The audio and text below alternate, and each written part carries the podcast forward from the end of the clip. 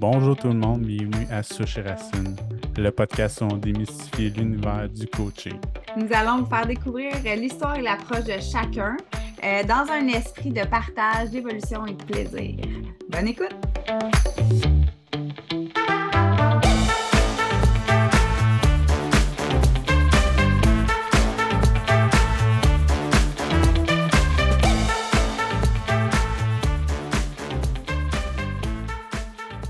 Salut tout le monde, bienvenue à ce nouvel épisode de Sushi Racine. Salut Cynthia, comment tu vas aujourd'hui? Ça va super bien. Euh, là, on dirait que je ne veux pas en dire trop, là. Fait que je vais te laisser présenter. Ça va bien, je suis contente. On va aller découvrir un nouvel espace aujourd'hui. Fait que euh, je suis très, très curieuse. Puis euh, j'ai hâte. Donc, je te Ben- laisse présenter notre invité. Ouais, ben dans le but de découvrir euh, la relation d'aide en général aussi, puis de Mhm. pouvoir faire la différence entre le, le coaching, la thérapie, la psychologie. On a invité une doctorante en psychologie qui est aussi coach en PNL. Euh, J'accueille euh, Justine Robitaille. Justine, bonjour, comment ça va? Bonjour, ça va vraiment bien. Comme je vous disais, j'étais un peu stressée, là, étant donné que c'est une première expérience pour moi de faire un podcast. Mais je suis très, très excitée et contente d'être là. Et passionné. Ouais. Oui, mais ben, dans le fond, euh, on a envie de te découvrir, on a envie de découvrir un peu ton, ton histoire, euh, comment la, la psychologie est venue faire partie de ta vie, comment aussi ça s'est tricoté pour euh, euh, faire un, un petit ricochet vers euh, le, le coach en PNL. Fait que, euh, donc voilà, je te laisse te, te présenter, raconter ton histoire. Parfait. Ben, premièrement, pour euh, mentionner mon parcours général, euh, à la base, moi, euh, j'ai étudié au cégep en sciences humaines, administration. Donc, moi, ce que j'avais en tête, c'était d'aller dans l'entreprise familiale, donc en ressources humaines, tout ça. Donc, à la base, c'était vraiment pas tant en relation d'aide. Et finalement, là, à force de- de- d'avoir des cours de psycho en sciences humaines et de réfléchir sur l'être humain, j'ai vraiment compris que c'était ça mon élan et que j'avais vraiment envie d'aller en psychologie. Donc, j'ai fait mon bac à l'Université de Sherbrooke euh, de 2015 à 2018, je crois. Ensuite, j'ai pris une année sabbatique, sabbatique très en guillemets, là, parce que j'ai fait beaucoup, beaucoup de formations. c'est dans- ça, sabbatique de la psychologie. Euh, notamment le coach PNL, parce que j'avais fait mes autres parcours de PNL en intensif les étés, OK, euh, oui. en que mon bac, dans le fond. Mhm. Euh, et pendant cette année-là sabbatique, j'ai aussi fait euh, tout- pas mal toutes les formations avec Valérie Santaine, que vous connaissez bien. Oui. Euh, j'ai fait aussi des formations en neurosciences et PNL. Bref, j'ai fait beaucoup, beaucoup de formations parce que je suis très curieuse et passionnée, comme on le disait. Oui. Et ensuite, j'ai décidé d'appliquer au doctorat parce que là, je me sentais prête. Je me sentais prête à retourner à l'université puis vraiment aller vers mon rêve d'être psychologue. Mhm. Donc, je suis présentement justement en train de faire le doctorat. Ça fait je suis à ma quatrième année à l'Université du Québec à Trois-Rivières. Donc, euh, dans le fond, je voulais tout faire pour éviter Montréal, personnellement. Donc, euh, Comment Ouais. ça fonctionne un peu le parcours? là, J'entends, euh, ben là, il y a ton bac, après ça, il y a le ben, maîtrise, doctorat qui dure plus que quatre ans s'il n'est pas terminé. Puis après ça, là, tu peux exercer. Comment ça se passe? Oui, ben, normalement, le bac, c'est trois ans, donc ça, c'est mon cas. Ensuite, euh, en psychologie, depuis 2006, je crois, c'est le doctorat qui est obligatoire, donc la maîtrise n'existe plus vraiment. OK, c'est directement comme ça. OK. Exact, vraiment le passage direct du bac au doctorat. Euh, évidemment, c'est très, très, très contingenté, Ouais. donc c'est assez difficile à être accepté. Ça nous demande des notes euh, pratiquement parfaites, ça nous demande un CV très, très garni, des expériences de recherche. Donc, je dirais que peut-être le, le petit bémol que j'ai envers la psychologie et les études en psychologie, en fait, c'est que c'est très, très exigeant. Puis ça, ça fait en sorte que les étudiants nous-mêmes qui veulent prendre soin de la santé mentale des gens, ça nous empêche quasiment de prendre soin de notre propre santé mentale. Ouais. Ça, c'est quelque chose euh, que j'essaie de travailler d'ailleurs dans mon projet de recherche là, que je Ouais. peut-être vous expliquer un peu plus tard. là. Oui, Euh, certainement. Mais euh, c'est ça. Fait que ça pour dire que c'est quatre ans de doctorat à la base. Par contre, moi, étant donné euh, que j'ai une condition de santé particulière, que je pourrais aussi vous parler, Mhm. euh, ça fait que j'ai décidé de le faire en cinq à six ans. Là. Je suis encore en décision. Vraiment pour me permettre justement de prendre soin de moi à travers le Mhm. processus.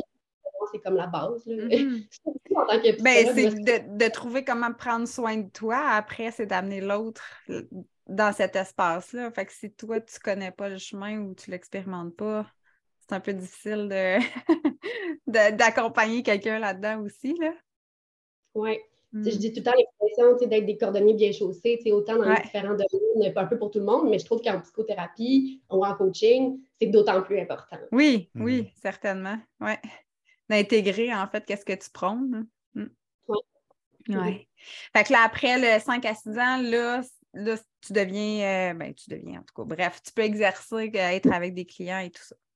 Oui, dans le fond, ça, ça implique aussi de faire un projet de recherche, justement, mm-hmm. euh, assez laborieux, mm. que je travaille depuis quatre ans, justement, depuis le début de mon doctorat.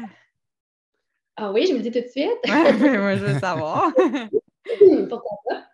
Mais d'abord, je travaille sous la supervision de Frédéric Dionne, qui est psychologue et qui est directeur, euh, ben, directeur, directeur de la clinique, en fait, euh, à l'université. puis lui, il est spécialisé, entre autres, sur la thérapie d'acceptation et d'engagement, ACT, je ne sais pas si vous avez déjà entendu. Non, c'est la première fois. Cette approche-là, c'est une approche de troisième vague dans la TCC. La TCC, c'est la thérapie cognitivo-comportementale. Et cette thérapie-là globale regroupe différentes approches un peu plus précises, dont l'acte, qui est la thérapie d'acceptation et d'engagement. Et euh, moi, j'avais vraiment envie de travailler avec cette approche-là parce qu'il y a quand même des parallèles avec la PNL, mm-hmm. justement. Oui, j'ai jamais entendu, c'est intéressant, je vais me, la prendre en note. la clarification des valeurs, ça travaille la pleine conscience, ça permet de travailler à mettre la personne en action vers ses valeurs. Euh, ça permet notamment de prendre distance par rapport à ses pensées dans la position de méta qu'on travaille mm-hmm. Oui, super intéressant. Il y a beaucoup de parallèles. C'est juste qu'avec, on va notamment euh, traiter l'anxiété, la dépression. Fait ça va être plus des troubles psychologiques qu'on va pouvoir appliquer l'acte, en fait. Ben, là, on dirait que j'ai envie de profiter de, cet espace-là pour aller mettre en lumière les nuances. C'est que ben, le coach, on ne peut pas déjà dire euh, OK, tu es en dépression, tu as de l'anxiété. On n'a mm-hmm. pas le droit d'aller dans cet espace-là que vous, vous êtes autorisé. Puis là, je vais te laisser plus le, le clarifier que moi. Puis après ça, ben, de travailler avec ça, parce que le, le coaching, on travaille avec l'État, on ne travaille pas avec, puis on ne fait pas de diagnostic, mhm. puis on ne travaille pas avec le diagnostic. C'est tout différent, mais je vais te laisser peut-être euh, apporter la nuance là, pour que les gens comprennent avant de poursuivre. Oui, ben en fait, vous allez voir, moi j'utilise beaucoup de métaphores dans la vie. je suis très imagée et je suis très visuelle. on le voit avec mes gestes, je suis très verbomoteur. Et euh, justement, en réfléchissant à ça, comment différencier la psychologie, la PNL, j'ai comme une image qui est en tête que j'avais envie de vous partager. Euh, pour moi, la PNL, c'est un peu comme un voyage en voiture où le client est vraiment le conducteur et le coach est le copilote. Donc, c'est vraiment le client qui est 100% responsable des choses qu'il met en place, de la vitesse de, du parcours. C'est lui qui est responsable de tourner à droite ou à gauche mais le copilote est là pour poser des questions. Donc, le coach, pour moi, c'est vraiment l'art de poser les bonnes questions pour accompagner la personne à se diriger vers son objectif. Mm-hmm. Donc, comme c'est un voyage en voiture, ça implique A, de déterminer la position initiale dans le GPS, mm-hmm. B, l'adresse qu'on veut se rendre exactement. Parce que si l'adresse n'est pas claire, on va tourner en rond longtemps. Oui, exact. Donc, pour moi, c'est vraiment ça le coaching. C'est sûr plus nuancé que ça, mais mettons en gros. Oui, On y va en, en, image d'impact. Et en psychologie, pour moi, c'est un peu, il y a quand même des parallèles. Ça peut aussi être vu comme un voyage en voiture où est-ce qu'il y a des objectifs thérapeutiques et où le thérapeute est aussi un copilote parce que pour moi, le thérapeute, en tout cas, de mon point de vue, ne se positionne pas en position d'expert, mais vraiment côte à côte. Mm-hmm. C'est juste que chacun a son expertise. La personne qui est au volant, le client ou le patient, est expert de sa propre vie, de ses symptômes, de ce qu'il vit de son entourage, alors que le thérapeute est expert, en guillemets, de l'être humain, de la théorie du cerveau, etc. Et ça fait que les deux sont vraiment en collaboration pour aller vers les objectifs thérapeutiques. La différence, c'est qu'en psychologie, on peut aller s'intéresser à l'historique du conducteur, à mm-hmm. l'historique des accidents dans le passé. Y a-t-il eu des accrochages? Y a-t-il bon essentiellement parallèle? Tu sais, là, je, pousse la métaphore un peu plus loin mais on va aller s'intéresser, euh, à toute cette historique-là. Est-ce qu'il y a eu des passagers perturbateurs? Est-ce qu'il y a des gens qui ont essayé de prendre le volant à sa place? Bref, on peut aller loin dans la métaphore.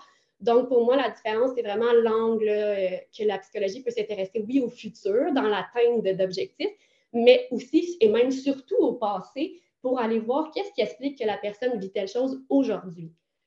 je ne sais mhm. pas si la métaphore est claire, mais ça, pour moi, c'est pas mal la distinction.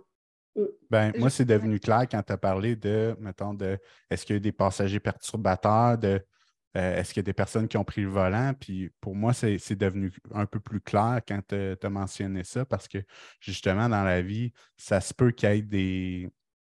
Il y a eu des personnes qui ont eu un, aspect euh, négatif dans la conduite que quelqu'un peut avoir de, sa voiture. Mm-hmm.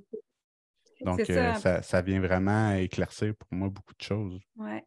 Puis, tu sais, en même temps, pour faire le pont avec euh, cette métaphore-là, c'est comme si, à la limite, le, coach avec le, client, il, il peut regarder un petit peu dans, dans, le rétroviseur parce que c'est un miroir puis qu'il voit loin derrière, mais qui est encore dans le présent, tandis que vous, vous pouvez clairement vous retourner puis aller poser puis questionner vraiment le passé, puis aller un peu plus rentrer dedans pour savoir ce qui se passe là, un peu plus en profondeur.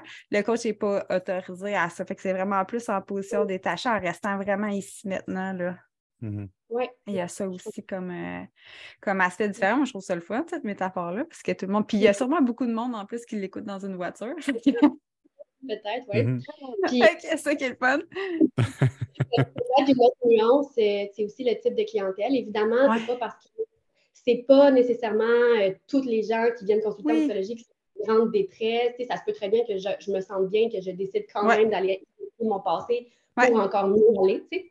Mais euh, il arrive quand même que les gens en psychologie vivent une détresse psychologique quand même élevée que ce soit des gens dépressifs, anxieux, euh, que ce soit des gens là, qui ont des phobies, etc. Mm-hmm. nous, on est avec la formation très, très longue. Euh, on, est, apte à justement accueillir cette détresse-là. On a des outils. Puis dans notre façon d'être aussi, dans notre savoir-être, on travaille beaucoup à accueillir cette détresse-là, évidemment en responsabilisant la personne et en ne la mettant pas non plus sur nos épaules, mais vraiment euh, je dirais que c'est aussi une nuance. Là. Puis quand ça affecte le fonctionnement vraiment de la personne, normalement, les coachs ne sont pas, euh, sont pas, censés aller là. Donc, c'est là que la, de référer à un professionnel. Oui. Ah, j'aime vraiment ça que tu apportes ce point-là de type de clientèle. J'aime vraiment, vraiment ça. Ouais. Puis, justement, moi, ça m'amène une question de, euh, mettons, en tant que coach, à partir de quel moment que un indice qui pourrait me dire Ah, OK, là, tu serais mieux d'aller voir un, professionnel de la santé, un thérapeute, un psychologue? Euh? Oui. Euh, c'est sûr que c'est une question euh, peut-être pas avec une réponse claire, dans le sens que c'est tellement par cas. Par contre, peut-être des indices, c'est quand justement vous voyez que la, détresse psychologique est élevée, mettons la personne est en pleurs, elle n'est pas capable de se mobiliser, euh, vous voyez que l'objectif n'est pas facile à clarifier pour elle, que c'est comme vraiment flou. Euh, ça peut être ça, ça peut être que la personne, vous sentez que même si vous faites 3, 4, 5 séances, vous ne voyez aucun atteinte de résultat, ben là, ça peut être signe mm-hmm. qui bloque dans le chemin, qui est peut-être euh, pas dans son, dans son champ de conscience et qu'elle a mm-hmm. Plus en profondeur pour voir qu'est-ce qui explique de son passé qui fait qu'en ce moment, elle n'est pas capable de se mobiliser, par exemple. Fait que ça, c'est des indices. Euh, je dirais que c'est de clarifier, est-ce que l'objectif, est-ce que qu'est-ce qui bloque l'objectif, en fait, c'est dû à, à, des symptômes psychologiques? Si oui, par exemple, l'anxiété de la personne fait en sorte que c'est ça qu'elle écrit vraiment pas son livre, exemple, que c'est ça son objectif. Mm-hmm. Au final, c'est là que le coach dirait qu'il y a des limites dans ce qu'il peut faire. Oui, c'est ça. Ou bien, tu sais, déjà que la personne arrive avec un, historique, mettons, de ça, de trouble mental ou quelque chose comme ça, d'être vraiment vigilant là, tu sais, ou même, voire même de prendre contact à si déjà, cette personne-là est déjà suivie avec un psychologue. moi, personnellement, moi, je la référais d'abord à un psychologue, puis si le psychologue est d'accord avec que c'est un bienfait de, de combiner les deux, tu sais, moi, ça serait cette zone-là. Je ne sais pas si je suis dans le champ, mais moi, je dirais psychologue en premier quand il y a un historique de maladie mentale ou de troubles euh, un peu plus comme ça. Puis euh, c'est ça. Puis si c'est un, selon le psy, si c'est un bienfait de travailler en parallèle, ben, à ce moment-là, c'est ça. Sinon, moi, je référerais euh, à ce moment-là. Parce qu'on travaille avec des gens j'ai envie de dire sains, mais les coachs sont supposés travailler avec des gens qui, qui sont en pleine possession de leurs moyens, qui ont un but d'atteindre un objectif, tu sais. Oui, exact. Mm. Mm. Oui, je trouve que c'est bien dit. C'est ça, je suis vraiment euh, d'avis que les deux peuvent être complémentaires, que les deux ont du bon, que les deux ont quelque chose à apporter. Parfois, il y a des gens qui peuvent se sentir en compétition entre les professions. Moi, d'ailleurs, je prends souvent le rôle de médiatrice étant donné que j'ai les deux chapeaux. Oui. Pour moi, il n'y en a pas un de, comme on disait tantôt, il n'y en a pas un de bon ou mauvais. Pour moi, les deux ont leurs avantages et leurs inconvénients. Mm-hmm. Tout à fait. Tout à fait. Vraiment. Je te vois, Michael, as-tu une question? commences à me connaître un peu. Oui, c'est ça, je vois tes yeux comme ben, quand, quand, tu parles de, mettons, euh, les avantages, les inconvénients, ça serait lesquels? Hmm, bonne question. euh, ben, mettons, par rapport, euh, par rapport au coaching, euh, ben, les avantages, ben, moi, je, vous avoue, je suis une fan de PNL. je, je, trouve ça très, très, très puissant, pertinent. Euh, c'est sûr qu'il y a moins peut-être de, littérature scientifique associée à la PNL, ce qui peut faire que certaines personnes ont des réticences. Euh, donc, euh, peut-être que ça va être ça à travailler éventuellement dans le futur. S'il y a des gens qui ont envie de faire de la recherche sur la PNL, c'est sûr que ça pourrait venir encore plus appuyer. Donc, c'est peut-être une limite. deuxièmement, ben, comme que je disais, le, quand on parle de détresse, quand on parle de troubles, quand on mm-hmm. parle de ça peut vraiment être, euh, ça peut faire que le coach n'est pas outillé pour ça, donc ça peut être une autre limite. Euh, mais l'avantage, c'est ça du coaching pour moi, c'est que c'est bref, ça peut être vraiment propulsant en peu de temps pour l'atteinte d'un objectif. Euh, juste des fois, juste clarifier un objectif avec un cadre objectif au départ, avec des bonnes questions, ça peut être juste ça en soi une technique assez mm-hmm. propulsante. Donc, pour mm-hmm. moi, coaching peut être très, très, très utile. C'est vraiment juste que les professionnels se doivent d'être éthiques puis de respecter la loi 21. Je ne sais pas si vous connaissez cette loi. Mm-hmm. C'est vraiment important là, de rester légal aussi, évidemment, et éthique là, en, sachant justement départager les domaines de compétences. Euh, pour la psychologie, j'avoue que j'avais moins réfléchi, mais mettons, je dirais que les avantages, bon, encore là, je suis vendue à cette approche-là aussi, là, étant donné que ça fait longtemps que je suis là-dedans. Mais les avantages, là, pour moi, c'est d'aller justement créer des changements en profondeur, de ne pas juste créer des changements euh, d'action au niveau des comportements, mais vraiment au niveau identitaire, au niveau du sens, au niveau des valeurs. C'est sûr qu'en PNL aussi, là, mais en psychologie, je dirais que c'est que ça permet de creuser encore peut-être plus loin, justement, en faisant vraiment des parallèles entre les relations dans l'enfance, par exemple, et les relations actuelles. Donc, des fois, ça permet aussi de pardonner certaines personnes dans le passé, de, de passer par-dessus des événements, de donner du sens à ce qu'on a vécu. Donc, pour moi, la, euh, la PNL, la psycho. Euh, vous voyez mon, à quel point je. Oui, c'est lié ensemble, là, en toi. Là. J'ai deux chapeaux, mais c'est comme si mes chapeaux se superposent, je veux pas, étant donné que j'utilise de la PNL, mais dans les psychothérapies. Donc, pour moi, c'est comme. J'ai l'avantage et j'ai la grande chance de pouvoir utiliser les deux selon les types de clients aussi. Ouais. Euh, mais je dirais peut-être que les limites de la psycho, euh, hmm, hmm. c'est ça, c'est que peut-être que ça demande plus de temps avant d'avoir des mm-hmm. résultats. Évidemment, tout dépendamment des approches, mais il y a plusieurs approches que ça demande des suivis au moins d'un an, deux ans, trois ans, même dix ans. Fait que je dirais que ça demande de la persévérance autant chez le thérapeute que chez le client. Ouais. Puis tu sais, c'est ça, même dans, dans la psychologie, il y a plein d'approches. Fait que là, tu sais, toi, c'est la thérapie acte qui t'intéresse, qui t'interpelle. Euh, mais tu sais, en même temps, il y en a plein d'autres. Fait que tu sais, il y a ça aussi, tu vas voir, mais ça, c'est vraiment ta couleur à toi, mais tu iras voir un autre de tes collègues, ça serait un chemin différent pour arriver à ça aussi que les gens ne connaissent pas nécessairement qu'un psychologue, en dessous du mot psychologue, il y a plein de choix de façons de faire. Puis de. C'est pas parce que tu vas en voir un, comme n'importe qui, de toute façon, dans n'importe quoi, mais c'est pas parce que tu vas en voir un que ça ne fonctionne pas. Peut-être que la porte à côté, elle utilise complètement un autre. Euh, là, je ne veux pas dire le mauvais mot, mais une autre thérapie, c'est le mot? En tout cas, une autre thérapie sous son chapeau de, de psy, puis là, ça va t'amener complètement euh, ailleurs, tu sais. Il y a ça aussi qu'avant de commencer à prendre des cours en psychologie que je ne savais pas partout. Moi, je pensais que la psychologie, c'est une chose, puis j'allais voir un psychologue, puis c'était ça, tu sais. Fait que ça, c'est intéressant aussi à connaître, là. Oui. Puis moi, c'est ça, l'acte, évidemment, c'est une de mes approches, mais en même temps, même un psychologue peut utiliser, tu sais, un peu Plein un de morceaux. moi, comme je suis encore étudiante, c'est sûr que c'est en construction un peu mon approche, ma mm-hmm. couleur, peut-être encore si définie que ça. Mais j'utilise aussi beaucoup l'approche euh, humaniste existentielle, qui est en fait beaucoup centrée sur l'être humain et ses grandes peurs fondamentales qui font partie en fait de chaque être humain et comment aller creuser ces peurs-là, puis faire en sorte que la personne se rapproche de son soi véritable qu'on appelle, c'est-à-dire qu'elle vive dans un mode plus authentique, plus cohérent avec elle. Euh, puis on va beaucoup aller explorer dans cette approche-là les angoisses existentielles, euh, que je pourrais vous parler longtemps parce que c'est ma passion, pas parce que j'en ai bien trop, mais disons que j'adore ce sujet. cette approche-là aussi, je dirais que c'est dans ma couleur d'être très chaleureuse comme psy parce que il y a les techniques qui sont utilisées, mais il y a aussi la posture du psy qui va beaucoup, influencer. Euh, moi, dans ma posture, je tente d'incarner les postulats de la PNL, notamment de ma carte n'est pas le territoire, euh, de, vraiment que les réponses sont dans la personne, que ce n'est pas moi l'expert qui va lui dire quoi faire. Au contraire, mm-hmm. moi, je suis pour l'accompagner à trouver ses propres réponses. Donc, euh, c'est ça. Donc, c'est un, grand mélange de, tout ça. Puis là, tu avais une question, euh, Michael? Non? Euh, non. J'avais l'impression que tu en avais OK. Puis, là, tu dis, euh, dans le fond, avec l'autre approche que, que tu affectionnes, humaniste, existentielle, c'est ça? ça travaille les grandes peurs, les grandes angoisses. Ça serait quoi un, ben, qu'est-ce que tu pourrais nous dire que ça pourrait déjà donner, mettons, un petit pas ou une piste de réflexion pour les personnes qui nous écoutent ou je ne sais pas si ça se porte à ça? Oui, ben, je vais essayer de me limiter parce que je pourrais vous donner un cours de 45 heures.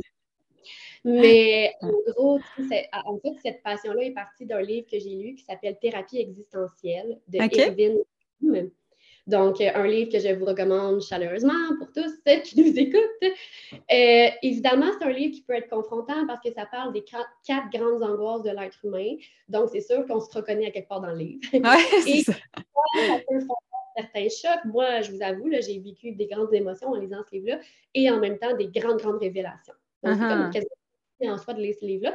Peut-être que c'est une bonne idée, si vous vous sentez un peu plus en détresse pour les gens qui nous écoutent, peut-être que c'est une bonne idée de consulter et de le lire en cours de consultation. T'sais. Pas toute seule, ouais. Pas toute seule à dire t'es angoissée en tabarouette, là. c'est encore ça peut, parce que, tu sais, honnêtement, là, on rit, mais honnêtement, ça peut être vraiment confrontant. Euh, je peux vous parler des quatre grandes angoisses rapidement. Euh, J'allais justement te poser la question, quelles sont-elles? Oui, eh ben là, je vais y aller. Euh, j'ai des notes plus bas, là, mais en gros, si j'y vais par cœur un peu, la première grande angoisse qui, selon cet auteur-là, est vraiment un peu à la base de toutes les peurs, toutes les angoisses qu'on a, c'est l'angoisse de mort. Mm-hmm. Ça, c'est le grand paradoxe à l'intérieur de nous que les êtres humains ont un instinct de survie, on veut vivre, qui est comme notre pulsion de, vie de base. Mm-hmm. Et en même temps, on sait tous qu'on est mortel et qu'on va mourir un jour.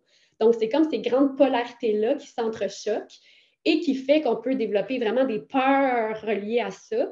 Puis cette angoisse-là, elle est là dès qu'on est, jusqu'à la fin de notre vie, à différents niveaux. Des fois, elle est plus consciente. Exemple, je fais une, attaque de panique puis j'ai peur de mourir. Bien là, l'angoisse de mort est dans le tapis puis j'en ai conscience. Ouais, c'est ça. Tandis qu'à d'autres moments, elle est là, mais elle est plus subtile. Par exemple, quelqu'un de workaholic qui a besoin de performer mm. constamment, bien, ça peut être une façon de lutter contre cette angoisse de mort-là. C'est juste que c'est moins conscient. Euh, je, peux vous parler un petit peu des mécanismes qu'on peut utiliser dans le cas de ces angoisses-là, mais je vais juste finir les quatre angoisses avant de m'emporter. Oui, on veut des pistes après quand même, mettre en ressources. La deuxième angoisse, c'est l'angoisse d'isolement existentiel. Donc, pas juste l'isolement en termes de solitude interpersonnelle, mais plus l'isolement de je me sens fondamentalement seul sur Terre. Tu de vraiment, chaque être humain naît seul et meurt seul. c'est un fait. De mm aux gens autour de toi, de ne pas tolérer la solitude, d'être constamment en couple, etc., ben, ça reste que cette angoisse d'isolement va être là, d'une façon ou mm-hmm. d'une autre. Ensuite, la troisième, c'est l'angoisse d'absence de sens. C'est-à-dire que l'être humain, encore là, il y a une polarité entre l'être humain veut donner du sens à tout ce qu'il vit mm-hmm. et la vie n'a pas de sens en soi. Donc, je ne sais pas si mm-hmm. Je sais pas si vous allez, euh, c'est là que vous le réalisez, mais la vie, je vous, je vous le, le, confirme, elle n'a pas de sens.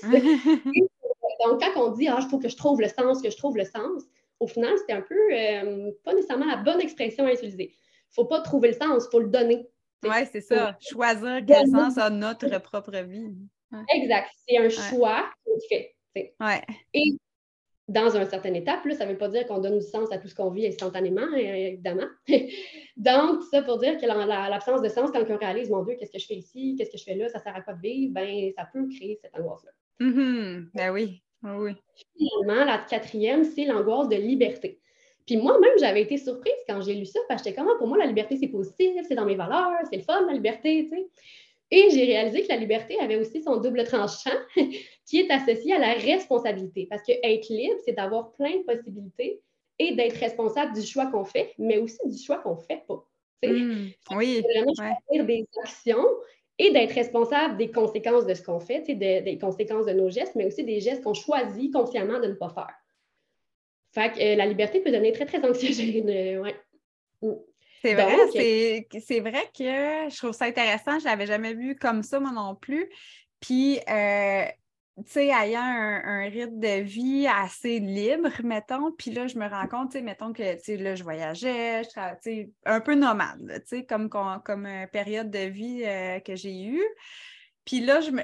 le monde, ah, ben, voyons donc, je ne serais pas capable, le travail, tu sais, c'est comme, là, je comprends un peu, je, je, fais un parallèle de ce que je connais, là, c'est comme, si avoir trop de choix, trop d'espace, là, ouh, ça devient comme stressant parce qu'il n'y a comme plus de direction non plus.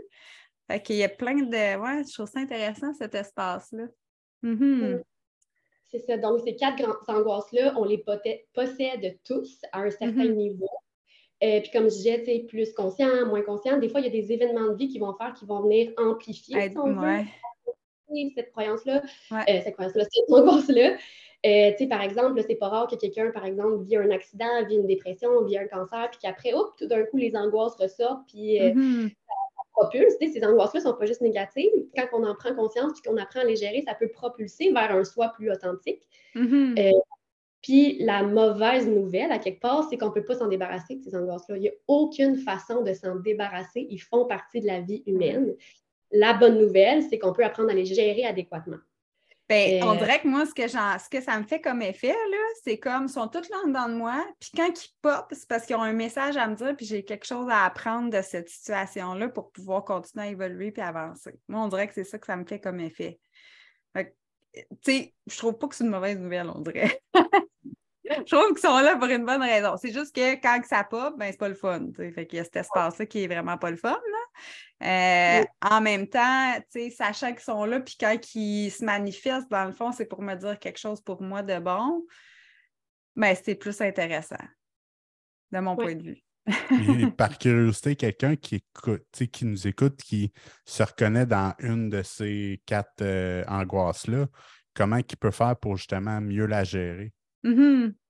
Mm-hmm. Une grande question. Euh, que malheureusement, je n'ai pas de manuel d'instruction. Mes clients m'en demandent mm-hmm. souvent, mais je n'en ai pas encore. Peut-être mais, évidemment, ben, c'est sûr que là, je suis biaisée, mais pour moi, la psychothérapie à ce moment-là peut être très, très utile. quand on sent que notre angoisse est trop envahissante, puis qu'on tombe dans des mécanismes un peu trop envahissants, mais c'est sûr que la psychothérapie avec un thérapeute humaniste existentiel peut être une bonne idée.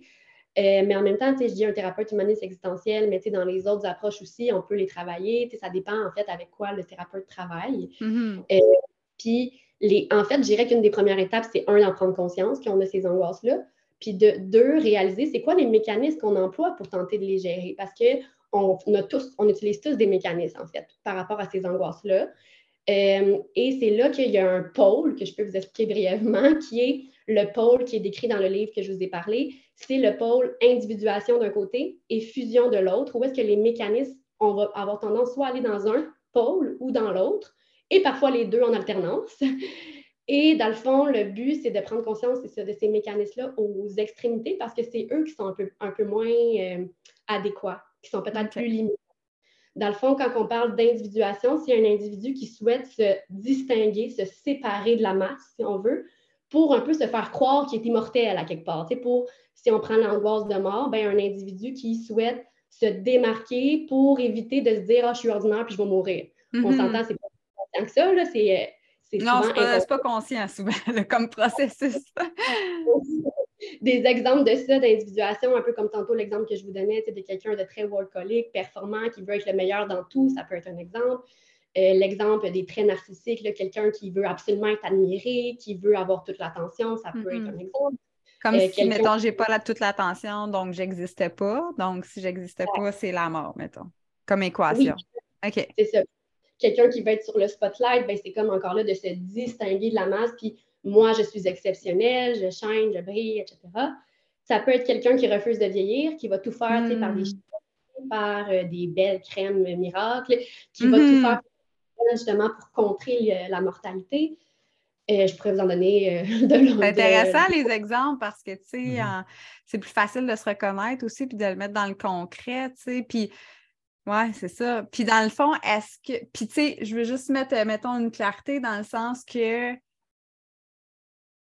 Euh, est-ce que ça devient un problème juste si toi tu trouves que c'est un problème ou tu sais, je sais pas si tu comprends ce que je veux dire, j'ai la misère à m'exprimer là, mais dans le sens que si, euh, exemple, j'aime ça avoir de l'attention, mais que c'est pas être devant les gens, mais que c'est pas une quête à tout prix puis que je suis confortable là-dedans, la, la nuance, juste pour pas que tout le monde pense qu'ils ont un problème. oui, je ne sais pas. Là. On le précise effectivement parce que les exemples que j'ai nommés, là, euh, c'est pas qu'ils sont mauvais en soi. Le mécanisme n'est pas nécessairement mauvais, c'est plus quand il devient envahissant. Envahissant, c'est ça. Envahissant rigide. Exact, quand ça devient vraiment comme des comportements un peu automatiques, puis que la personne n'est vraiment pas bien si elle n'a pas ça. Tu sais. OK. Là, là c'est quand ça crée de la détresse, en fait. Quand ça devient vraiment pour la personne, là, on parle plus d'un problème, entre guillemets. Oui, oui, oui. OK. Bon, ben c'est ça, je trouve ça intéressant d'apporter cette nuance-là. Fait que si c'est envahissant, que ça devient rigide, puis plus prenant, ben là, ce mécanisme-là que tu as nommé tantôt, ben là, c'est là que c'est peut-être de dire, ben, je pourrais prendre euh, peut-être un rendez-vous pour aller vérifier ce qui se passe là avec un psychologue. Puis s'il y a l'approche plus humaniste, ben c'est qu'il va plus travailler avec ces, ces, euh, ces quatre anxiétés-là. Autrement, il va travailler d'une autre façon, probablement, d'un autre angle, cette, ben, ce défi-là. C'est ça. Les mécanismes sont pas mal abordés dans beaucoup des psychothérapies. Fait que dans tous les cas, la personne va se rendre compte de vos mécanismes et donc va probablement les travailler avec vous. Mm-hmm, mm-hmm. Euh, euh, pour donner un exemple plus personnel de l'individuation, parce que moi-même, j'ai valsé là, dans ces mécanismes-là, un peu comme tout le monde. Comme tout le monde, oui. et j'ai fait là, beaucoup de réalisations, comme je vous disais, en lisant le livre. Puis moi, euh, dans le fond, ah, ben, en fait, c'est que je ne vous ai pas parlé de mon histoire. Je vais peut-être faire une mini parenthèse pour que les gens comprennent un peu d'où je pars. C'est que moi, dans le fond, j'ai été diagnostiquée de la fibrose est une maladie qui est chronique et incurable, à l'âge de 10 ans. Donc, mm-hmm. moi, très tôt dans ma vie, ces angoisses-là ont pris beaucoup d'ampleur. Hein? Ah mon espérance de vie était plus limitée, j'ai été hospitalisée souvent, et bref, ça a mm-hmm. été quand même mon adolescence. Et euh, ça fait que cette urgence de vivre-là était là, très présente, et l'angoisse demeure aussi. Au point où je faisais des cauchemars. D'ailleurs, les rêves, les cauchemars, ça peut être des bons indices de l'angoisse. Euh, je vous invite à observer vos rêves et vos cauchemars. Des fois, ça peut être très parlant. Mais bref, ça fait que moi, mon angoisse de mort était dans le tapis, en fait, à mon adolescence. J'ai beaucoup été dans l'individuation, justement, pour tenter de la gérer. Puis c'est là que les mécanismes peuvent être adaptatifs. On s'entend que si mon angoisse de mort, j'avais rien fait pour la gérer, euh, sais, j'aurais pas été bien là, tu sais. Fait que mes mécanismes m'ont servi à quelque part. C'est juste de voir. Puis toi, ça ressemblait à quoi? Est-ce que c'est trop intime de nous nommer? C'était quoi tes mécanismes, juste pour donner une mm-hmm. image aux gens? Oui, mais c'est là que je m'en allais justement, que moi, dans l'individuation, ce que j'ai beaucoup utilisé, c'est mm-hmm. la quête de performance. Mm. Moi, j'avais des certificats quasiment dans tous mes cours, j'avais des notes de feu. Je me suis vraiment beaucoup. C'est sûr que j'avais à la base, les, les capacités d'avoir ces notes-là. Mais mm-hmm. je me suis vraiment, j'ai dépassé mes limites en fait pour être sûre, sûre, sûre que c'était que je me démarquais. Pour moi, quand j'étais dans la moyenne dans mes cours, c'était comme inacceptable. moi, je devais me démarquer. Euh, ça m'a servi parce que je suis rendue au docteur. c'est ça. Et en même, temps, ça a joué sur ma santé physique et mentale. Mm-hmm. C'est ça que je dis qu'il y a une part qui est adaptative, qui m'a permis de me gérer, mais en même temps, il y a une part qui est limitante, qui a nuit vraiment quand même à autre chose. Oui, c'est ça. Puis, tu sais, dans le fond, ça, ça exprimait ce désir de, de vivre là, de mon point de vue, ou c'est pas dans ce sens-là? Euh? Oui, ça, c'est en lien avec mon désir de vie, ma pulsion de vie qui essayait de prendre le dessus ma pulsion de mort, au final. Oui, ouais, c'est ça. Mais en fait, c'est que pour moi, c'était vraiment confrontant de penser que j'étais mortelle et vulnérable. Puis on s'entend que tous les actions le sont, mais c'est comme si moi, je la L'image que j'ai utilisée, c'est comme si j'avais une épée de Démoclès en, haut de ma tête, puis qu'à tout moment, je pouvais mourir. Mais on s'entend que mm-hmm. ma condition de santé n'était pas si pire que ça à ce moment-là. Donc, c'était vraiment comme. Euh, je me sentais constamment comme si un loup me courait après. Je vous disais, l'image, ça me ouais. Mais, c'est comme si je courais dans une montagne, puis il y avait un loup qui me courait après. Donc, moi, je pouvais, j'avais pas le temps de, m'arrêter, de boire une bouteille d'eau. Moi, c'était comme. Ah, je sais jamais quand ça va finir, fait que j'ai pas envie de, de m'arrêter. Oui, c'est ça. Mais j'ai aussi alterné dans l'autre pôle, justement, que je vais vous parler, qui est le pôle de fusion, où là, c'est à l'inverse, je dois être près de l'autre à tout prix, je ne dois pas être seule pour affronter cet ennemi. Mm-hmm. Donc, vraiment le désir de se, de se fondre dans l'autre, de se fondre dans la masse pour surtout pas être seul et pris avec ça. Mm-hmm. Donc, là, ça peut se manifester de plein de manières. Ça peut être quelqu'un qui, a besoin d'être en couple à tout prix puis qui fusionne avec l'autre et qui est très, très dépendant. Ça peut être quelqu'un qui est plus dans la passivité puis qui laisse tout le temps les autres décider. Ça peut être quelqu'un qui euh, va avoir des obsessions, des compulsions pour essayer d'augmenter sa sécurité constamment pour être sûr, sûr, sûr qu'il y a le contrôle. Mm-hmm. Fait que, tu sais, encore là, il y a tellement de façon que ça se manifeste. Dans mon cas, ça a été beaucoup la recherche d'un sauveur ultime dans ma, par ma mère, en fait. Mm-hmm. Euh, surtout adolescente, là, pour moi, c'est comme si j'ai remis la responsabilité dans ses mains. J'ai dit, tiens, arrange-toi avec ça, c'est de ta faute. Parce que c'était génétique, en fait. Fait que, c'est, vient mes deux donc, c'est pour moi, c'est comme si dans ma rébellion intérieure, j'ai comme un peu mis ça dans ses mains. Puis, tu sais, j'étais comme, euh, quand j'étais malade, je, bon, j'ai pas été toujours très gentille avec ma mère, mais, tu sais, j'ai beaucoup remis ça entre les mains, ce qui fait que pour moi, c'est comme une façon de me protéger parce que je n'étais pas toute seule dans le cas ennemi, tu sais, mm-hmm. c'était pour combattre. Ouais. Donc, euh, mais en même temps, c'est quoi, tu l'as nommé, c'est un mécanisme de défense. Tu souffres tellement que là, ta seule option possible, c'était de, de chialer plus après ta mère, puis de, c'est comprenable là aussi, quand même. Puis plus tard, cette responsabilité-là, je l'ai aussi mise sur mes partenaires amoureux, tu sais, que hmm. je m'attendais d'avoir un peu un prince charmant qui allait venir combattre le dragon euh, pour me sauver, tu sais, là, hmm. c'est métaphore. Fait, fait que, puis ces amours-là ont souvent eu cette pression-là de jouer le sauveur, non, non, non, mais encore là, c'est que ça, ça, jouait à deux, c'était une dynamique que je créais par mon rôle de victime, si on veut, et hmm. par le choix de partenaire. Tu sais, j'allais beaucoup vers des partenaires qui avaient ce souci-là de l'autre, etc là, tout inconsciemment. Oui, oui, oui. C'est pas être toi, là. Aujourd'hui, ben, maintenant que j'ai plus conscience de tout ça, ben, un, au début, je me jugeais de ça, mais maintenant, je l'accepte parce que je me dis c'est là que j'étais dans mon processus. Et euh, en ce moment, j'ai un partenaire qui, bon, peut avoir des tendances sauveurs, mais en même temps, qui, que les deux, ensemble, consciemment, on travaille à ce que j'aille la responsabilité de ma santé. Mm-hmm. Oui, c'est ça. Puis vous voyez aller, vous avez plus de conscience. C'est l'étape numéro un que tu avais nommé tantôt. Là. Un, être conscient de de ce qui se passe en dedans, puis quand on commence à aller dans ces mécanismes-là. Fait que vous pouvez vous dire Hey, euh, je te vois, là, tu commences à mettre ça sur le dos. Là. c'est un jeu. Ouais. Ça vraiment. Ouais. ouais. Euh, tellement conscient, ne peut plus en passer une vite. Puis euh, à, partir du à, à, partir de quel moment tu as fait cette réalisation-là? Que tu étais dans ce pattern-là? Ouais. C'est vraiment en lisant le livre, comme je vous dis. Là, mm. ben, en fait, ce livre-là, je l'ai lu dans le cadre de mon cours d'humanisme existentiel au doctorat. Et j'ai lu ce livre-là et ça a comme fait wow! J'ai comme pris un deux minutes puis j'étais là, OK, c'est ça que je fais. C'est comme si pendant des années, je me jugeais puis j'étais beaucoup en colère contre moi-même. De, de, c'est comme si je le savais qu'il y avait quelque chose qui clochait, que je n'étais pas bien. Puis les gens, même de mon entourage, me disaient, ben là, pourquoi tu ne fais pas tes traitements? Puis j'étais beaucoup en rébellion contre la maladie. Mm-hmm. Puis en lisant ce livre-là, j'ai enfin compris, OK, c'est parce qu'il y avait des angoisses, puis pour moi, c'est une façon de me protéger. c'est comme si ça m'a beaucoup développé d'autocompassion envers moi, de ça, parce que avant, c'était comme, oh mon Dieu, je sabote ma santé malgré moi, mais je ne sais pas quoi faire d'autre. Oui. Oui, mm. ça Mais on dirait que j'avais le mot douceur, l'autocompassion, puis euh, ouais. Ouais, c'est le fun. Puis c'est simple aussi, tu sais. Euh, c'est pas un concept là, super compliqué, dans le sens que de se reconnaître là-dedans, puis là, après ça, ben, c'est sûr que vous, vous avez une façon d'accompagner, là. Euh, mais je trouve ça simple, quand même. Tout le monde peut un peu se reconnaître, puis prendre conscience, puis après ça, juste ce regard-là intérieur, il peut déjà changer bien des choses. Là. Mm. Puis le but ultime, pour répondre, faire du parallèle avec ce que Michael, tu m'as demandé comme question, c'est comment on fait pour s'en sortir. Mm-hmm. Ben, en fait, c'est de tranquillement se rapprocher du centre dans ce pot, dans ce mm. contenu. Parce que d'un côté, on est dans l'indépendance totale, de l'autre, on est dans la dépendance. Puis le but, c'est tranquillement de se rapprocher vers l'interdépendance. Donc, comment je peux prendre soin de moi d'abord et être responsable et en même temps demander de l'aide, parce que demander de l'aide puis dépendre des autres, c'est pas nécessairement malsain, on s'entend. Mm. C'est juste d'avoir comme une co-responsabilité, je dirais. Oui.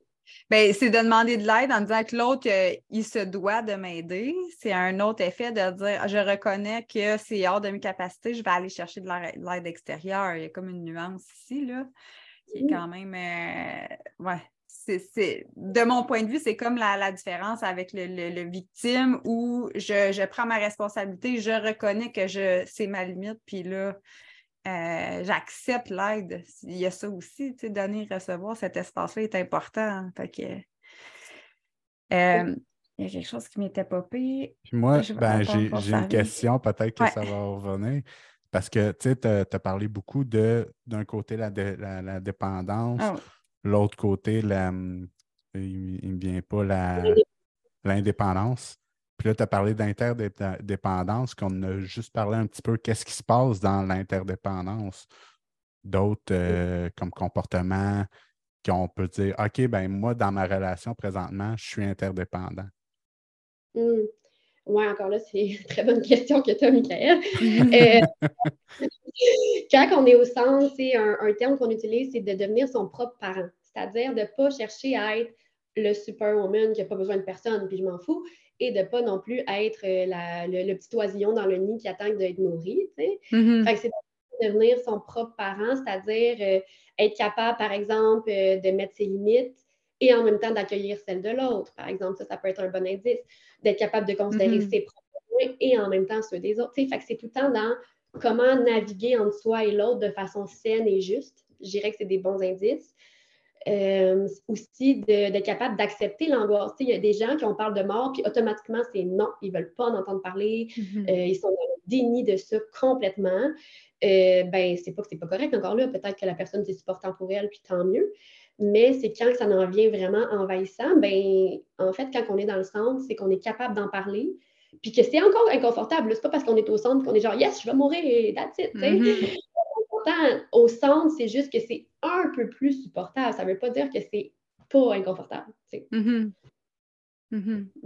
Ben, c'est ça que ça me ramène à, dans le fond, c'est ma question que j'ai oubliée tantôt. Ben, c'est pas une question, en fait. C'est comme, moi, je trouve ça sécurisant du fait que de savoir que c'est quelque chose qui est toujours en nous parce qu'il y a comme un effet de, mais pas de défaite, là, mais de dire, voyons, comment ça encore, je me sens comme ça, je ne l'ai pas réglé cette affaire-là, tu sais. Puis des fois, j'entends des clients dire des choses euh, similaires à ça.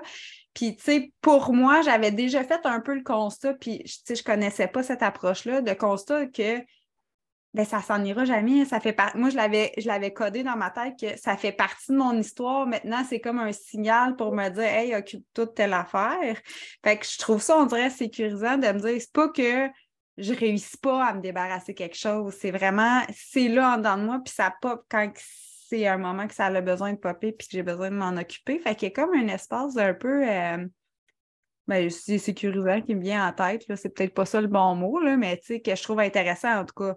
Parce que souvent, les gens qui vont faire beaucoup de travail sur soi, puis y a quelque chose qui revient, c'est comme un échec. Fait que juste d'avoir cet aspect-là, là, aujourd'hui, je trouve que c'est le fun en tabarouette. c'est comme si ça légitimait, comme tu dis, le fait qu'on vit des cycles dans notre vie, puis c'est normal pas être constamment sur un point du continuum.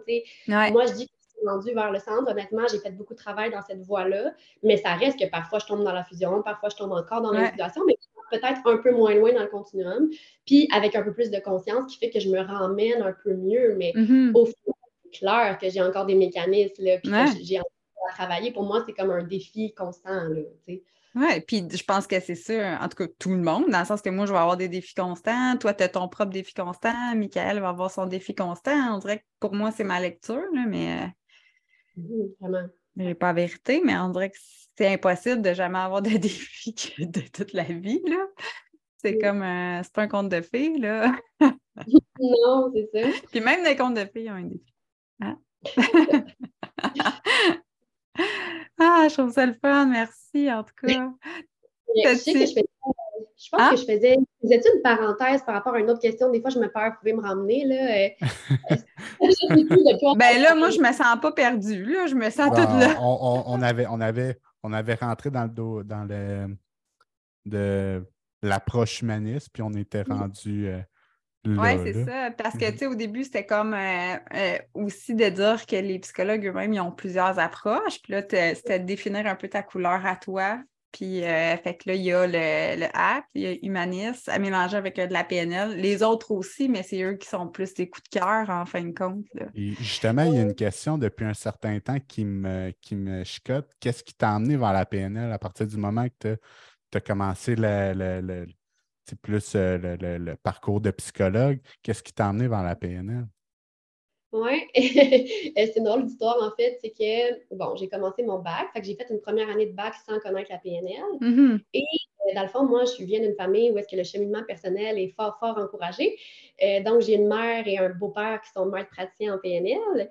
Et euh, je les voyais faire ça, là, on the side. Puis honnêtement, j'étais adolescente, puis, ben, adolescente, j'étais fin adolescente, jeune adulte, puis j'étais comme, j'ai regardé un peu comme, comme si c'était des gens bizarres un peu. Sais, honnêtement, j'avais aucune idée c'était quoi la PNL. Les gens entendaient juste parler de d'identité puis de croyance. Puis j'étais comme, ah, vous êtes bien bizarre, sais. fait que j'ai jugé un peu, bien honnêtement. puis, euh, une année, je la regarde, je regarde ma mère, puis je suis comme, c'est quoi ton affaire là, que tu fais à la fin de semaine?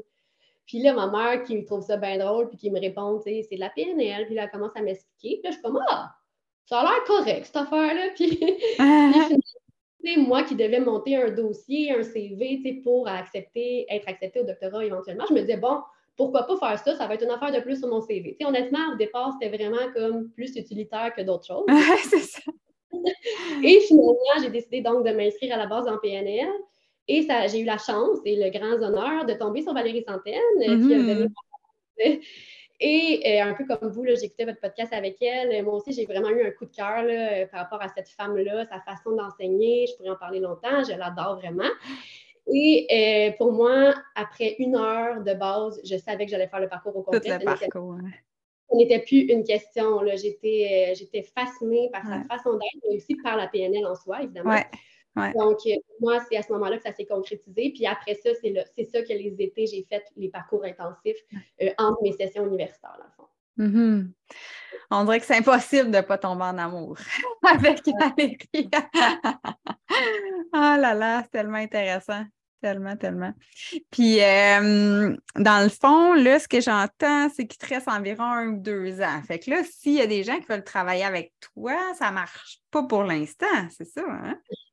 Ben, en fait, en ce moment, je suis à mon stage 2. Dans le fond, je suis à la clinique de psychologie du couple à Québec. OK. Euh, mais mon caseload, ben, mon, mon, nombre de clients, il, est complet pour le moment. Mm-hmm. Euh, par contre, j'ai une page Facebook que c'est possible de me retrouver. C'est Justine Robitaille, virgule, doctorante en psychologie. Euh, fait que sur cette page Facebook-là, je vais publier éventuellement mes offres de services, mais je suis en train notamment de monter des formations.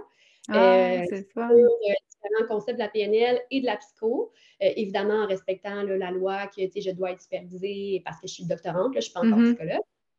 Euh, et je fais aussi des capsules présentement, des petites vidéos de 5 à 6 minutes où j'explique différents concepts. Comme cette semaine, c'était sur le narcissisme sain versus le narcissisme malsain. Mmh, intéressant. c'était sur le concept de mère suffisamment bonne. En tout cas, il y a différents concepts, puis à date, ça pogne quand même. Puis c'est possible de les retrouver, en fait, mes vidéos sur ma page. Là.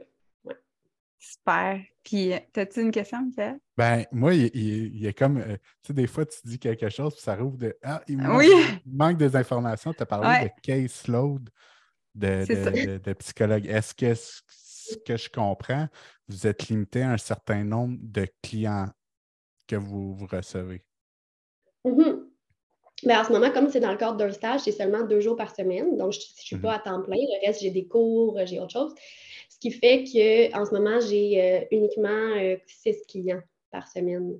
Ce qui est vraiment, ben, ce qui est vraiment un peu, c'est relatif, parce que ça demande quand même du travail. Ouais. Mais je suis supervisée. Dans le fond, je suis supervisée par deux psychologues qui, qui, regardent mes vidéos, là, un peu comme dans le coach PNL. Donc, qui regardent mes vidéos, euh, qui me donnent des, des commentaires pour m'améliorer, etc. Euh, donc, quand on parle de caseload, dans le fond, c'est un terme là, pour dire, en voulant dire que mon nombre de clients en ce moment pour respecter mon nombre d'heures est complet. parce que c'est un stage de 710 heures que je fais euh, du mois de septembre au mois de mai. Euh, par contre, l'année prochaine, c'est ma dernière année, c'est mon internat. Dans le fond, c'est un stage à temps plein sur un an. Puis ça, je sais déjà, là, je peux vous dire en primeur où je vais être. C'est à la clinique Équilibre à Belleuil. OK c'est une clinique privée. Puis là, je vais recevoir des adolescents, des adultes et possiblement des couples aussi. C'est vraiment les couples qui te fait vibrer ou euh, de la clientèle qui, t'attire beaucoup en ce moment ou en ce moment, tu es découverte? Euh, c'est vraiment la découverte. En ce moment, c'est des adultes que je vois à la psychologie du couple, euh, la clinique de psychologie du couple. Donc, je ne vois pas des encore, je vois vraiment des individus. Mais ça reste le couple, ça m'intéresse. Comme je vous disais, j'ai fait des formations sur le couple et l'amour de soi, la sexualité avec Valérie Santerre. Donc, c'est sûr que j'ai quand même un certain amour pour le couple, mais j'ai tellement d'intérêts variés que des fois, je ne sais plus trop où pitcher, honnêtement. J'avais une question juste avant. attends un petit peu, parce que là, on a bifurqué avec où est-ce que si on peut faire affaire avec toi, mais j'avais une question avant. Attends, laisse-moi réfléchir. Je ne sais pas si c'est une question en attendant, Michael. moi, aussi, je suis en train d'en chercher une. je ne veux pas raccrocher. J'ai une question. ben, là, tu as, parlé que, mettons, le, le case load pour toi, c'est deux jours semaine avec un six clients. À partir du moment que un psychologue a euh, son doctorat, puis peut dire je suis docteur en psychologie, ça, ça, tombe à combien? Est-ce qu'il y a encore une limite ou il y a encore une. Euh, ils, peuvent prendre un peu plus de personnes sûrement? Euh, oui, en fait, ça, va vraiment dépendre des milieux, donc où qu'on travaille. Tu sais, à la base, en psychologie, bon, il y en a qui vont plus vers le public, donc dans les instituts euh, comme les écoles, les hôpitaux, les CLSC, etc. Ou est-ce que là, je vous avoue que je connais un peu moins vu que je n'ai pas fait mes stages là-dedans, mais je pense que là, ils ont vraiment plus des, attentes à respecter, des limites, etc. Tandis qu'au privé, ben là, on est plus libre, dans le sens, c'est vraiment comment on est à l'aise. Je sais qu'il y en a qui en prennent jusqu'à 30 par semaine. Euh, ça, ça varie. C'est sûr que c'est très demandant, bien honnêtement. On s'entend, même si on est passionné comme moi, puis que j'en mange et que mm-hmm. j'adore ça. Reste que, tu sais, D'ailleurs, ça me fait penser à une autre différence entre le coaching et la psychologie. Peut-être que je pourrais la nuancer. C'est que les psychologues, on utilise, on est beaucoup, notre personne, qui on est, est beaucoup au service de la psychothérapie. C'est-à-dire qu'on travaille beaucoup avec la relation thérapeutique dans les séances. Fait que non seulement, oui, les outils sont là, on parle de contenu, mais c'est beaucoup un prétexte pour, dans le fond, être en relation avec l'autre. Parce que souvent, euh, ce qu'on travaille, pas toujours, mais souvent, c'est le lien d'attachement. Parce que je ne sais pas si mm-hmm. vous connaissez l'attachement. Je vais te laisser l'expliquer pour les gens qui nous écoutent. Là. Moi, ça va, mais c'est ça déjà pour qu'ils saisissent bien la...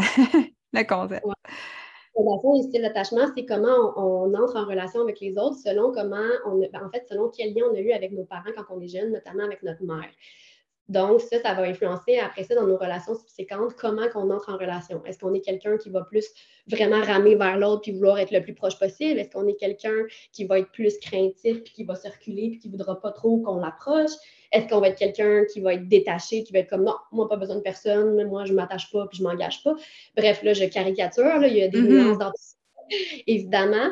Mais en thérapie, ça va être beaucoup un prétexte justement pour utiliser le lien entre le thérapeute et le client pour un peu faire une expérience corrective qu'on appelle, c'est-à-dire de venir un peu euh, peaufiner, solidifier ce lien-là d'attachement en espérant que ça se répercute après ça dans les autres relations. Que la personne se sente plus sécure, plus elle-même, plus apte à nommer ce qui est là sans avoir peur que la relation euh, se détruise, par exemple. Mm-hmm. Mm-hmm. Fait que je dirais que la nuance entre le coaching et la psychothérapie, c'est beaucoup ça. je ne dis pas que le coach est la personne qu'elle est, que la personne, le coach est pas important, mais c'est juste qu'en psychothérapie, c'est vraiment un outil qui on mm-hmm. C'est vraiment, on utilise la relation. Vous vous impliquez dans la relation versus, mettons, euh, le coach va plutôt euh, laisser être le, client sans vraiment se, manifester comme personne vu qu'on laisse tout sur le bord de la porte. Fait que, euh, fait dans le fond, ce que émotionnellement, ça, ça implique plus. C'est ce que tu veux dire ou je présuppose? Ben, c'est l'impression que ça me donne. C'est sûr que je suis pas encore super expérimentée. Fait qu'évidemment, c'est sûr qu'il y a des trucs, j'imagine, pour prévenir la fatigue de compassion. Mm-hmm. Euh, tout ça. Donc, euh, c'est ça, Il y a façon de s'impliquer sans se brûler non plus, évidemment. Mm-hmm. Euh, on ne doit pas tomber dans la sympathie, on doit vraiment rester dans l'empathie. Mm-hmm. donc, non, j'allais donner des exemples de mes clients en ce moment, mais non, je ne ferai pas ça. Donc, mm. tout ça pour dire qu'il faut vraiment, c'est ça, rester avec un oui, être ouvert à notre ressenti puis l'utiliser avec l'autre sans pour autant s'en mettre sur les épaules puis euh, euh, pleurer les larmes, toutes les larmes de notre corps en mm-hmm. sortant de notre Oui. Oui, c'est ça. Fait que dans le fond, il y a cet apprentissage-là de gestion de, de, l'autre tout en étant, comme tu dis, empathique versus tout prendre sur soi, qui est super important pour ne pas être euh, complètement à terre à la fin de sa semaine. Puis c'est le fun parce que dans le fond, tu nommais tantôt que tu t'appliques toi-même les outils pour pouvoir les appliquer. Fait que là, de, t'aérer juste en, mettons, l'horaire, en te faisant des choses qui te font du bien, en prenant pas tout sur toi, déjà, tu te l'appliques à toi. Fait que Oui, puis ça me fait penser à mon projet de recherche que je vous ai finalement pas expliqué, je pense. Oui! Avec, avec nos millions de parenthèses. Oui, c'est vrai, c'était ça le début. Tu as raison, c'était ça le début de la parenthèse. De recherche est vraiment lié à ce que tu viens de dire. En fait, c'est dans le fond, je vous disais que je travaille avec Frédéric Dionne par rapport à l'approche ACT, mais mon projet en soi, ça a été de créer moi-même une série de trois ateliers de trois heures sur l'approche d'acceptation et d'engagement, où est-ce que j'utilise des techniques d'impact, plein de choses euh, vraiment cool. Et euh, ces ateliers-là, je les ai adressés à mes collègues en psychologie, donc vraiment aux mm. doctorants Et je les ai donnés, là, je suis rendue dans la phase de ma recherche où j'ai déjà donné les ateliers. J'avais fait tout un cahier du etc. Et je les ai donnés, j'ai récolté des, données, en fait, avant mm-hmm. et après, pour voir qu'est-ce qui allait s'améliorer chez les participants. Et là, j'en suis à la phase, je ne peux pas vous dire les résultats, je suis à la phase d'analyser mes résultats. Euh, mais dans le fond, le but ultime de mon programme, c'était vraiment d'encourager les psychologues justement à être des cordonniers bien chaussés. Donc vraiment à incarner eux-mêmes ce qu'ils proposent, à eux-mêmes prendre soin de soi d'abord pour mieux prendre soin des autres ensuite. Mm-hmm. Euh, j'ai eu vraiment eu des bons commentaires à date. mes collègues ont beaucoup apprécié, je crois, et j'ai l'intention de le répéter. Mon but ultime, c'est que ça soit inclus dans les programmes universitaires. Ça serait ah vraiment oui. Mhm. Oui, moi, je trouve que c'est un incontournable. Puis là, on dirait que c'est drôle que tantôt, j'avais oublié ma question parce qu'elle est un peu interreliée à mon sens. C'est euh, selon toi, c'est quoi un bon psychologue? Hmm, oui, cette fameuse question. Euh, c'est sûr que c'est ça. Euh, j'écoutais justement Valérie Santaine en parler, puis j'étais d'accord avec elle que c'est une question qui est complexe, qui est difficile à répondre. Et elle en parlait pour le coaching, mais je trouve que pour mm-hmm. la psychologie, c'est la même chose. Euh, mais pour moi, autant coach que psychologue, euh, la base, c'est un peu comme Valérie le disait, justement, je suis d'accord avec elle que c'est vraiment l'alliance thérapeutique. Ben, je dis thérapeutique ou de coaching, tout dépendamment, mais pour moi, c'est vraiment de créer un lien de confiance rapidement, efficacement avec l'autre. Et je dis ça, Valérie dit ça, mais c'est aussi ce que la littérature scientifique dit, parce que dans mon mm-hmm. projet de recherche, j'ai cherché là-dessus. Et c'est vraiment ça qui ressort, que les thérapeutes considérés les plus efficaces, c'est ceux qui ont cette capacité-là de me faire une alliance. Euh, donc, c'est très, très, très important. Mais je dirais que sinon, c'est vraiment un mélange entre les différents types de savoir. En gros, le savoir général, c'est-à-dire les théories, les modèles, les questions. Ensuite, le savoir-faire, comment j'applique ces théories-là, ces modèles-là concrètement. Le savoir-être, donc qui je suis à travers ça. Et finalement, le savoir euh, expérientiel, donc l'expérience qui entre en compte puis qui fait qu'on évolue à travers ça. Mm-hmm. Fait que je sais pas c'est un peu général comme réponse, mais en même temps, pour moi, c'est comme vraiment un mélange de tout ça. Ben, j'aime justement ce que tu amènes, le savoir-être, le, savoir. Après ça, ben, je me souviens plus. Le savoir, le savoir-faire, le savoir-être. Ah, c'est ça. Puis le savoir expérimentiel, que dans, le fond, j'aime cette façon-là de, de l'apporter parce que quelqu'un peut être super bon dans la connaissance, mais avant de, de toutes les maîtriser, ça prend une certaine expérience. Mm-hmm. Vraiment. Très, très mm-hmm. important pour moi. Puis en même temps, une petite nuance, c'est pas parce que les psychologues ont plus d'expérience qu'ils sont nécessairement meilleurs, même que la littérature montre que c'est pas le cas. fait, que ça veut pas dire, puis encore là, on ne veut pas généraliser, là, ça se peut qu'il y en ait qui ont beaucoup d'expérience qui sont très, très bons. Mm-hmm. C'est juste peut-être un piège à ne surtout pas tomber dedans en tant que psy, mais peut-être aussi en tant que coach, j'imagine, c'est de garder un doute au fil de notre carrière, que c'est pas parce qu'on a beaucoup d'expérience, qu'on a vu beaucoup de clients, que nécessairement on doit prétendre qu'on connaît la personne devant nous. Il faut, garder un peu ce doute-là, puis cette capacité-là à se remettre en question. Puis ça, ça peut être un piège que des psychologues très expérimentés euh, entrent dedans, si on veut. Mm-hmm. Donc, euh, je pense que c'est le juste équilibre entre la confiance en soi et en ses habiletés et en même temps une humilité puis une capacité de douter de soi, je mm-hmm. dirais. Mm-hmm. Ouais. moi, je pourrais faire le lien avec, ben, je viens d'un domaine industriel dans lequel on, on, travaille avec la machinerie, puis il y a quand même beaucoup de, blessés. Puis, euh, on, nous disait que la, les personnes qui étaient le plus à risque de se blesser au travail, c'est les personnes qui commencent leur carrière, puis les personnes qui terminent leur carrière parce qu'ils sont rendus mm-hmm. trop euh, sûrs d'eux-mêmes, ils ne font plus assez attention à, mm-hmm à ce qu'ils font dans un sens. Puis là, ça pourrait un, certain, amener un certain lien, justement, de il y a comme une surconfiance dans un sens. Là. Mm-hmm. Au début, c'est comme le manque d'expérience, puis après ça, c'est mm-hmm. comme la surconfiance qui est là. Ah, c'est mm-hmm. intéressant. Vraiment. C'est un beau parallèle, oui. Ouais. Puis, tu sais, tu disais, c'est pas nécessairement ceux qui sont, qui ont plus, ben, qui sont plus vieux, euh, qui sont meilleurs? Puis, tu sais, si les recherches y prouvent que c'est de créer le rapport, créer le lien de confiance au début qui est qui est ça qui fait. Puis on en parle en plus dans, le podcast. C'est-tu lui juste avant, Michael? Euh, ben, c'est le podcast avec Jonathan. Avec Jonathan Riopel. Que, au final, le plus, plus important, c'est de créer le lien. Puis après ça, euh, mm-hmm. c'est de la magie quasiment. je mm-hmm. j'exagère, là.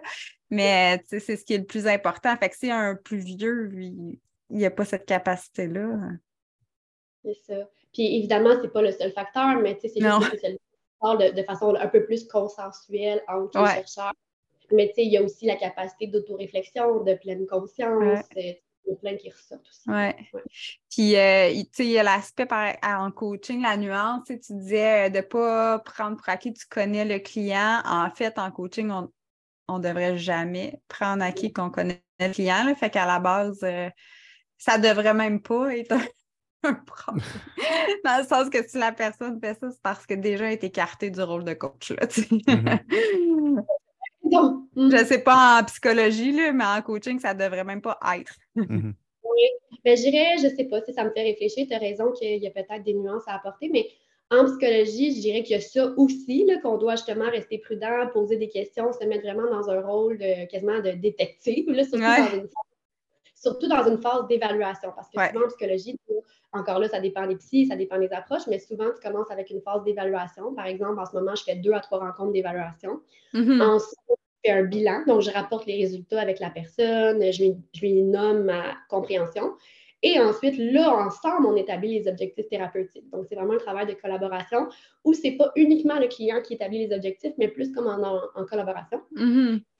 Ensuite, on part le traitement en soi. Puis parfois, au bilan, on se rend compte que ah, je pense que ce n'est pas une thérapie qui est adaptée pour toi en ce moment. Fait qu'on va plus aller vers d'autres sources. Parce que vous êtes constamment en train. Après la, la, rencontre, tu fais un peu un bilan, puis là, tu peux savoir si vous allez dans la bonne direction ou pas. C'est ça, je comprends? Ici, on s'entend aussi sur l'approche, sur les uh-huh. tâches, sur les il y a peut-être des psychologues qui, s'ils ne s'entendent pas avec le client sur les objectifs, parce que pour eux, il y a quelque chose d'évident à travailler, mais le client ne se sent pas prêt, mais ça se peut que le psychologue décide, ben écoute, en ce moment, c'est ça que je peux t'offrir. Puis si tu peux, si c'est pas ça que tu as envie, ben tu es libre d'aller voir quelqu'un d'autre. Mm-hmm. Ça se peut. Mais tout ça pour dire que la nuance, peut-être, c'est que le psychologue a quand même une certaine expertise sur l'être humain, sur les troubles mentaux, sur la santé mentale, ce qui fait que non, on ne prend pas pour acquis qu'on connaît la personne. Et en même temps, il y a certaines choses qu'elle nous dit qu'on peut faire des liens avec nos connaissances, avec Donc, je dirais que c'est la fine nuance entre les deux. Puis, réfléchir à, quoi ça nous fait penser et en même temps garder en tête que la personne, c'est un être individuel euh, et unique. Mm-hmm. Ouais. C'est intéressant, en tout cas, juste comment tu viens d'expliquer comment se passe un, processus en psychologie. Déjà que l'évaluation, ça prend deux, trois séances. Euh, en tout cas, avec toi, je ne sais pas si c'est tout le monde. Euh, c'est intéressant, déjà juste de mm-hmm. connaître ce processus-là. Oui, souvent le bilan, c'est un moment euh, très, très euh, fun, j'ai envie de dire, très, très pertinent pour les clients parce que mm-hmm. ça leur des mots sur leurs difficultés, sur ce qu'ils vivent. Puis déjà là, je leur propose des hypothèses de compréhension, des hypothèses de ah, ça pourrait venir de tel élément dans votre passé, ça pourrait venir du lien avec votre mère qui a créé telle, telle chose. fait que déjà, on met des mots sur la problématique, fait que déjà, il y a quelque chose d'apaisant qui se dépose. Mm-hmm vraiment un moment euh, que j'apprécie particulièrement. Mm. Moi, c'est, ça, ça, me fait rire parce qu'à chaque fois, je me rappelle ma première rencontre avec un psychologue, ma, psychologue, puis que, tu sais, j'ai été habitué avec le rythme de, coaching, de, mm. d'arriver, puis le coach pose des questions, que je suis arrivé, puis j'étais comme, bon, j'attends les questions. avant que je catch que c'est toi qu'il faut que je parle. tout ce que je veux, puis c'est correct. Là. Ça pris un certain temps, fait que ça me fait sourire. Euh, il y a certains moments dans l'entrevue que ça me, ça me rappelait ça. vraiment des approches. Il y a des psychologues qui vont travailler plus avec l'approche psychodynamique, entre autres. Euh, c'est ça que je fais à mon stage présentement, donc je peux vous en parler un peu, mais cette mm-hmm. approche-là, c'est justement un peu plus de laisser venir à soi ce que le client apporte comme contenu. Donc, on va être un peu moins, euh, je dirais, interventionniste, on va être un peu moins euh, dans l'action-réaction. Euh, dans l'évaluation, par contre, on pose beaucoup de questions parce qu'on veut connaître la personne, mais quand on entre dans le traitement, on va, c'est moi, je dis à mes clients, c'est leur responsabilité d'emmener de quoi on parle. sais, moi, je commence mm-hmm. jamais une dans le sens, c'est tout le temps à eux d'emmener du contenu, puis c'est très clair, dès le départ, on se le dit. Mm-hmm. Et c'est peut-être malaisant, il peut y avoir des silences, mais euh, les clients, en tout cas, à date, ils s'adaptent très, très bien, puis ils vont toujours trouver quelque chose à dire. Puis moi, mon rôle, c'est de faire des parallèles entre peu importe de quoi ils parlent, de faire des parallèles avec leurs objectifs et avec leur background. évidemment, mm-hmm. on parle pas d'occupation double tout le long, là, on s'entend. non, mais euh, même si parfois certains sujets paraissent banals, comme je disais tantôt, c'est des fois des prétextes aussi pour voir qu'est-ce qui se passe entre soi et l'autre. Ouais, Au fond, des fois, il y a des gens qui disent Ah, oh, le psy, il fait rien, il fait juste attendre, il, il, est tout le temps silencieux, puis il est dans les poches, puis les gens, des fois, abandonnent, mais au final, le psy, évidemment, il y en a qui ne sont pas compétents, là, comme dans tous les domaines. Ouais. Mais si le psy est compétent, même s'il fait des silences puis qu'il pose moins de questions, ben, il y a une intention thérapeutique derrière. Mm -hmm. Ouais. ouais. Ben, en tout cas, je trouve que ça met vraiment en lumière les deux. Que les deux, ça peut travailler ensemble. Les deux, c'est différent. Tout le processus, ta couleur à toi. En tout cas, moi, je suis très, très contente. Puis, euh, on dirait que j'ai envie de te dire, euh, souvent, c'est Michael qui pose cette question-là. Qu'est-ce qu'on peut te souhaiter? Oui. Euh, me souhaiter, euh, me souhaiter de continuer à briller, à étinceler dans le sens briller euh, positivement parlant, dans le sens moi j'ai eu longtemps un peu peur de mon propre succès. c'est comme si ah! longtemps j'ai un peu d'étouffer mon potentiel à quelque part parce que pour mm-hmm. moi c'est plus de laisser les autres briller autour de moi puis de moi m'effacer. Mais c'est comme si c'est récent là, dans mon processus de prendre un peu cette place-là qui me revient puis de l'assumer. Euh, notamment en faisant mes capsules, comme je vous disais, en créant mes propres émotions. Donc, euh, puis en participant au podcast, en acceptant votre mhm. invitation. Puis il y a des beaux euh, retours en plus, là. Tu dis les résultats sont beaux, les, les autres participants, ils, veulent plus de formation, ça donne un bel impact, les capsules fonctionnent bien. C'est ah une belle preuve. ça fait que je suis vraiment fière de moi parce que je, sens que de, plus en plus, euh, j'ose prendre cette place-là.